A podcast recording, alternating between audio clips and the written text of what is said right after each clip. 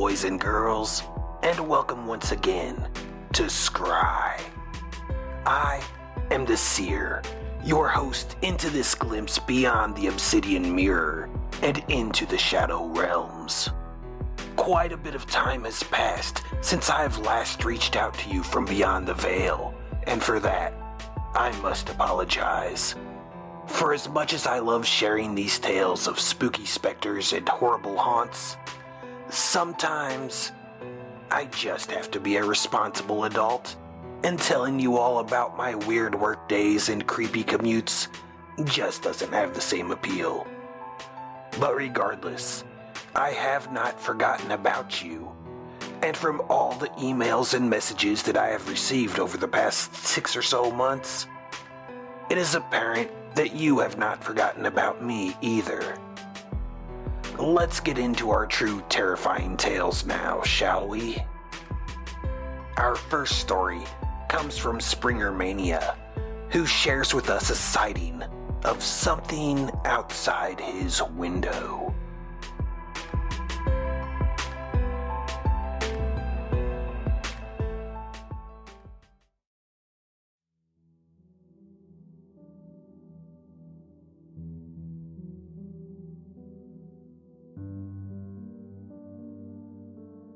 I've never told anyone this, including my wife, because it really makes me question my own sanity.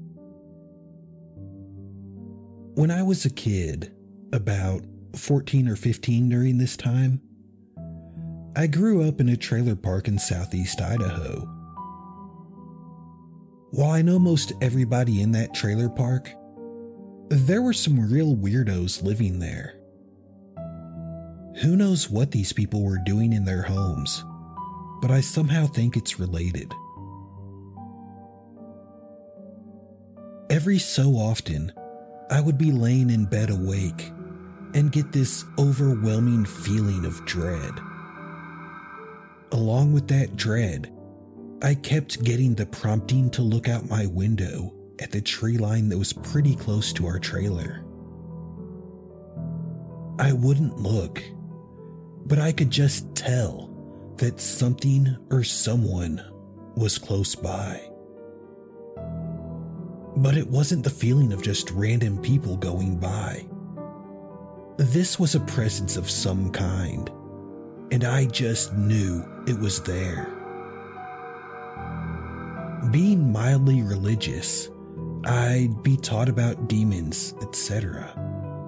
So I didn't feel the need to invite that into my life. But one night, it was too strong. Whatever it was, was out by the trees again, too powerful for me to avoid. So I cracked the blinds to see what has been bothering me all this time. It's very hard to describe. Very dark shape with no definitive lines that I could see. Yellow eyes, around five or six feet tall. It felt like when I finally looked at it, it somehow plugged into my soul. It let out the most terrifying scream directly into me. But as far as I could tell, wasn't audible. After the scream, it vanished. All I could do was sit there in silence for a bit. I got up and looked to see if my parents or brother were up, but they were all passed out. This thing wanted me for whatever reason. That was the end of it. I've never had that experience again, thankfully. I have no idea who or what it was, but it was the most scared I've ever been. If anybody knows what that might have been, I'm all ears.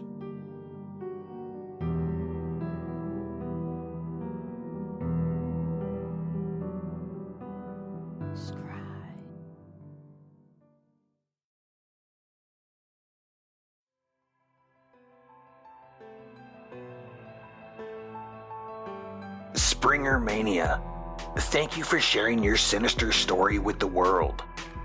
While tales of shadow men are common, one screaming telepathically at you from outside is certainly a spin that we don't typically encounter in these kind of stories. You have certainly had an interesting encounter, if I do say so myself.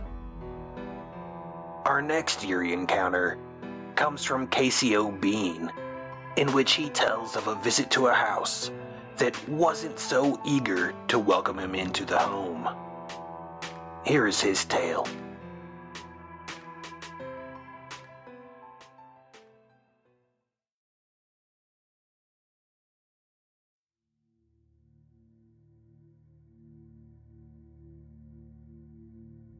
For a short time, my wife was a real estate agent in Virginia. We were casually house shopping ourselves at the time, and there was a house out in the country we wanted to look at. It was unoccupied, and since she had access to the lockbox codes, we drove out to look at it on a whim one day. We arrived mid afternoon on a nice sunny day. The house was surrounded by trees and set back off the road just enough that it was difficult to see from the road. We pulled up, and as we got out of the car, the first thing I noticed is that despite being a sunny day, the windows were pitch black. It was like Either light couldn't escape from this house, or light wouldn't enter it. I couldn't decide which, but from the driveway, it was like the inside of the house did not exist. There were two staircases to the upper level one from the front of the house and one from the back, kind of behind the kitchen. As my wife and I walked through, we separated. She walked around the main floor, and I went upstairs. Upstairs, there were two bedrooms, adjoined by a Jack and Jill bath, and in that bathroom, it was like a murder scene of flies and other small insects. There were insect bodies everywhere. In the bedrooms, I noted that just as from the outside, the windows seemed almost like a portal to darkness. You could see out, but it was like outside was beyond reach. The whole house had this feeling like warmth isn't welcome here. I'm not a believer in the paranormal or ghost stuff at all, but this house just felt like it was saying, Get out. Having looked at the rest of the upstairs, I located the rear staircase. I'd come up the front staircase. It was narrow and steep, with no natural lighting top or bottom, and a single bare light bulb hanging from the ceiling, poorly lighting the steps. As I was descending, I felt someone behind me. You know that feeling like someone is approaching behind you and you can feel them getting closer? I turned and looked, expecting to see my wife, but there was nobody there. When I got downstairs, I proceeded to find my wife and she looked at me and said, We need to get the hell out of here. I hadn't said a word to her about what I experienced, or even the darkness of the windows since we got there. Her eyes were wide, and no ifs, ands, or buts. She was not staying in that house another minute. She dropped a card, signed the show log, and we hauled ass out of there. I've never experienced anything like that before or since. That house did not want us in it.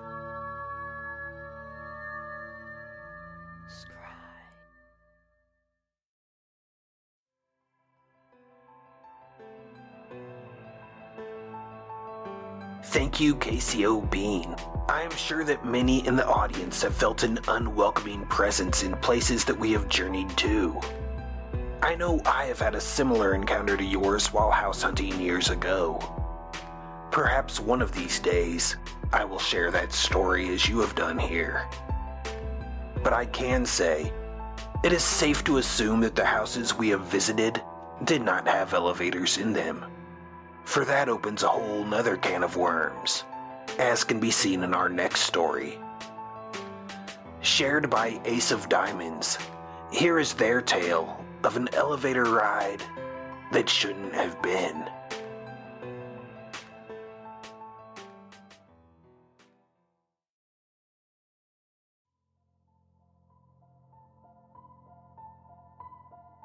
Years ago, my father in law was involved in a terrible accident.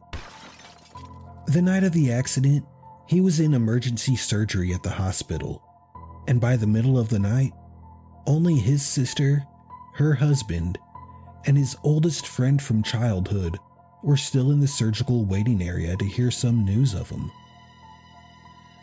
Of these individuals, one is a physician, one is a veterinarian, and one was the longtime town mayor. In other words, all reputable and professional people. Around 2 a.m., the three of them were sitting silently in this same waiting area. Their seats were directly facing the elevator doors. Nobody at all was apparently anywhere near this area given the hour. As she was sitting in silence, my father in law's sister heard the elevator ding. She saw the elevator doors open and saw a petite, dark haired woman look directly at her, exit the elevator, and take an immediate right turn down a hallway. My father in law's sister was immediately struck by how this woman looked identical to their mother. The woman looked so identical that she needed to see the woman again to convince herself it wasn't their mother. You see, the problem was that their mom had been dead for nearly 20 years. Shortly after the woman turned down the hallway, my father in law's sister got up and followed her down the hall. The hallway was dark and terminated in a dead end and had only a few rooms coming off, all of which were dark and locked without any sign of recent entry. Thinking she was going crazy, my father in law's sister walked back to her seat where her husband and friend had remained without saying anything to her or each other during this whole time. My father in law's sister quietly sat back down, and after several moments of silence, their friend looked over to her and simply said, If your father comes off that elevator next, I'm going home.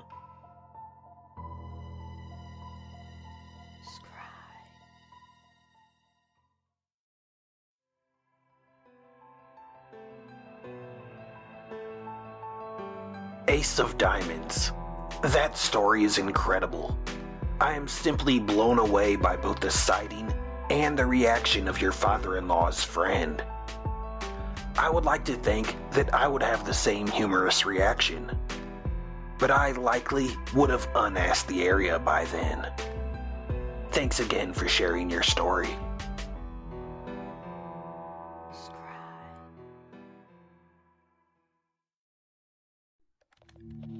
What is the scariest story you've ever been told? Have you heard the one about the creature who wanders the woods near your home? A hotel with guests who never checked out. Maybe you've heard the one about the police deputy who had an encounter with things not of our world. The scariest stories we know aren't the ones that we make up to frighten one another. They're the ones that have a history to them. And in history, there's truth. The Midwest is full of these. My name is Sang Peng Duongdet.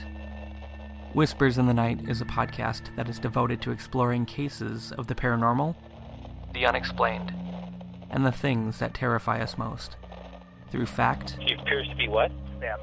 Stabbed? fiction, The door to the cellar flew open and the ghost appeared. And folklore. In the weeks after I took them, I found little footprints around the cabin. Whispers in the Night. Available wherever you tune in to podcasts.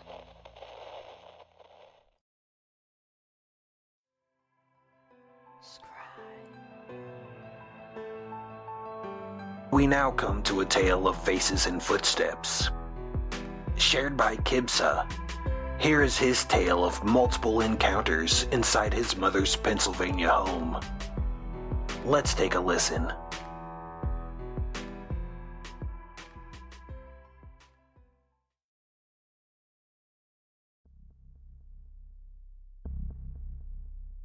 For a few years in the late 80s and early 90s, I lived in an old house in a town called Ridley Park in Pennsylvania. Every single night, as I would be starting to fall asleep, something small in my room would fly off a shelf and hit the floor. I would be startled for a second, and then just go to sleep. Our housekeeper would tell me to be careful in my room because she said she would constantly hear people stomping around in my room during the day when I was at school. So one early morning, as daylight started to fill my room, I was laying in bed, and out of nowhere, a loud, hoarse breathing started at the foot of my bed. I was literally frozen with fear, especially because my bedroom door had an actual deadbolt on it that I always kept locked at night. So, after about 30 seconds, it just stopped and I shrugged it off. I never told anyone and just forgot about it. Fast forward three years, and I was now 15.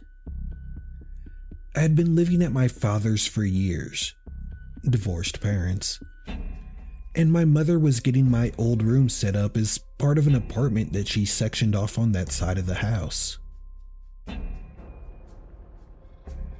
One weekend, I had a friend come and stay with us for the weekend, and we decided to crash in my old room since it was empty and we wouldn't be bothered by my younger siblings.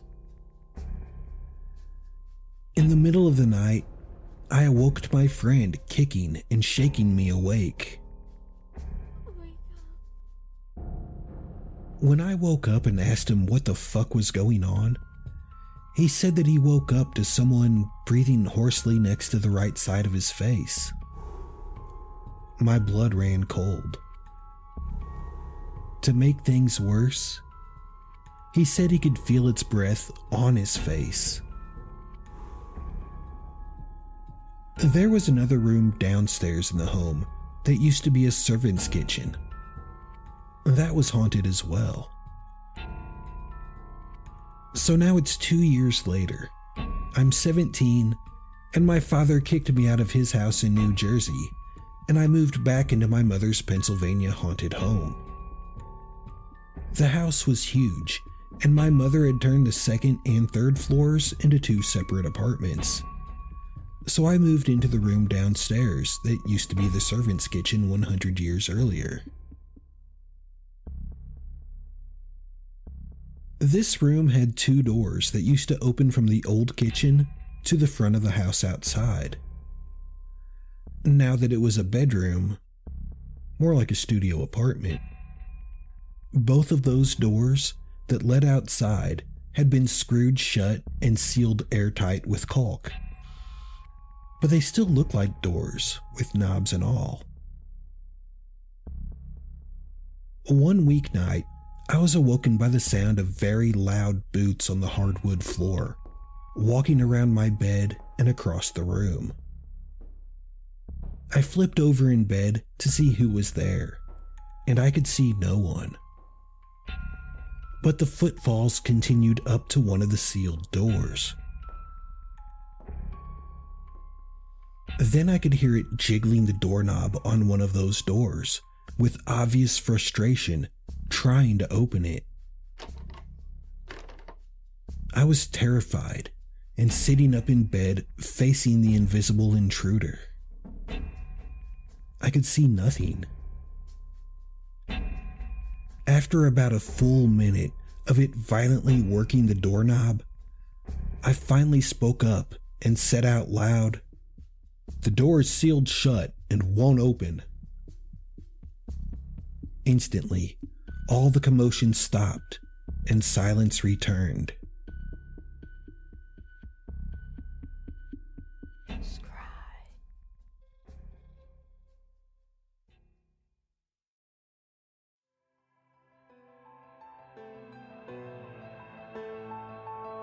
Thank you for sharing that tale with us, Kibsa. It certainly is a creepy one. I can personally say that if I woke up and saw a face staring at my friend and could feel that cold, stale breath of the dead upon my face, I would likely be in need of two things a new pair of underwear and a new friend who didn't live in a haunted house. Thank you again for sharing that story. Our next tale is one unlike any that I have done on the show before, and it's certainly creepy. While I try to keep my stories limited to ghosts, demons, evil entities, and so forth, I think that this otherworldly tale is definitely worth sharing, and hopefully send some shivers up your spine. Is shared by Foxtrot Victor 1. Here is his tale.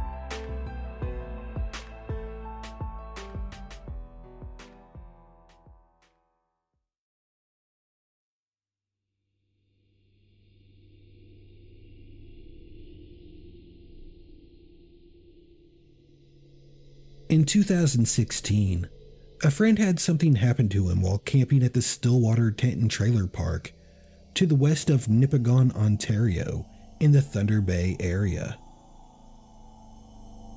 He woke up in the middle of the night to see what he said were two grays. He couldn't move or scream, and the last thing he remembered was a sharp pain just above the clavicle next to the neck. When he came out of the tent in the morning, one of his fishing friends was alarmed at blood, which was on his t shirt on his shoulder. Oh, fuck. When they inspected his sleeping bag, they found more blood. What's wrong? They took him to the provincial hospital, where one of the doctors said that something had punctured his skin and went alongside the muscle at least two and a half centimeters. The hole was about two millimeters and scabbed, and an x ray showed something the size of a 1206 surface mount resistor was at the bottom of the puncture. He elected to wait and have it removed back in the States. It took two days to get back to Indiana, and then another day for him to see the doctor, which confirmed the object was there. They decided to remove it two days later in an outpatient procedure at Parkview in Fort Wayne. The morning of the procedure, he woke to find more blood on his sheets and pillow and went in for a 10:45 a.m. appointment. When the doctor did a scan to confirm the location of the piece for removal, it was no longer there. It was in tissue at a location where it could not have moved by itself. And the doctor noted that the penetration into the body showed trauma, as if something had been put in him again, which disturbed the tissue, which was in the process of healing. Yet the skin penetration at the surface showed recent scarring, which one would expect of a wound three months old. Ron now sleeps with a proximity alarm and an infrared alarm, which has gone off once since the event. Since then, he now sleeps with a Smith & Wesson MP40 cal on the nightstand. Since 2016, he's never had another problem.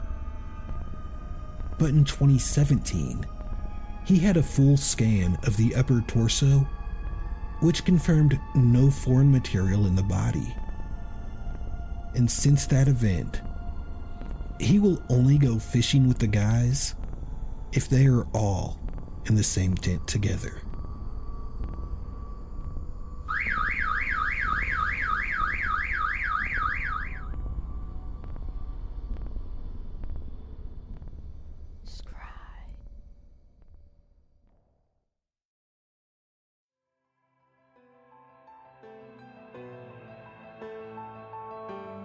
Foxtrot Victor 1, thank you for the story. It certainly sounds as if your friend was being tracked for some purpose. Hopefully, there was no probing involved. And if so, thank you for not sharing that detail. The idea of being tracked, being unable to escape some alien presence, is certainly a haunting idea in its own right. And with that, it is time to bring this episode to an end. As the leaves change color and the temperatures drop, the hiking, fishing, and camping trips with my kids are coming to a close for the year. Which means that I should have more free time to share these stories again. If you have a story that you would like to share, you can submit it at scrypodcast at gmail.com or on our website at scrypod.com. All stories on Scry are purported to be true. Special thanks to Mew and Shadow Vibe for the music used in this episode. Check out links to their music in the show notes for this episode. But for now, it is time to once again close the gate and banish back all things dark beyond the veil. Until we meet again, this is Scry.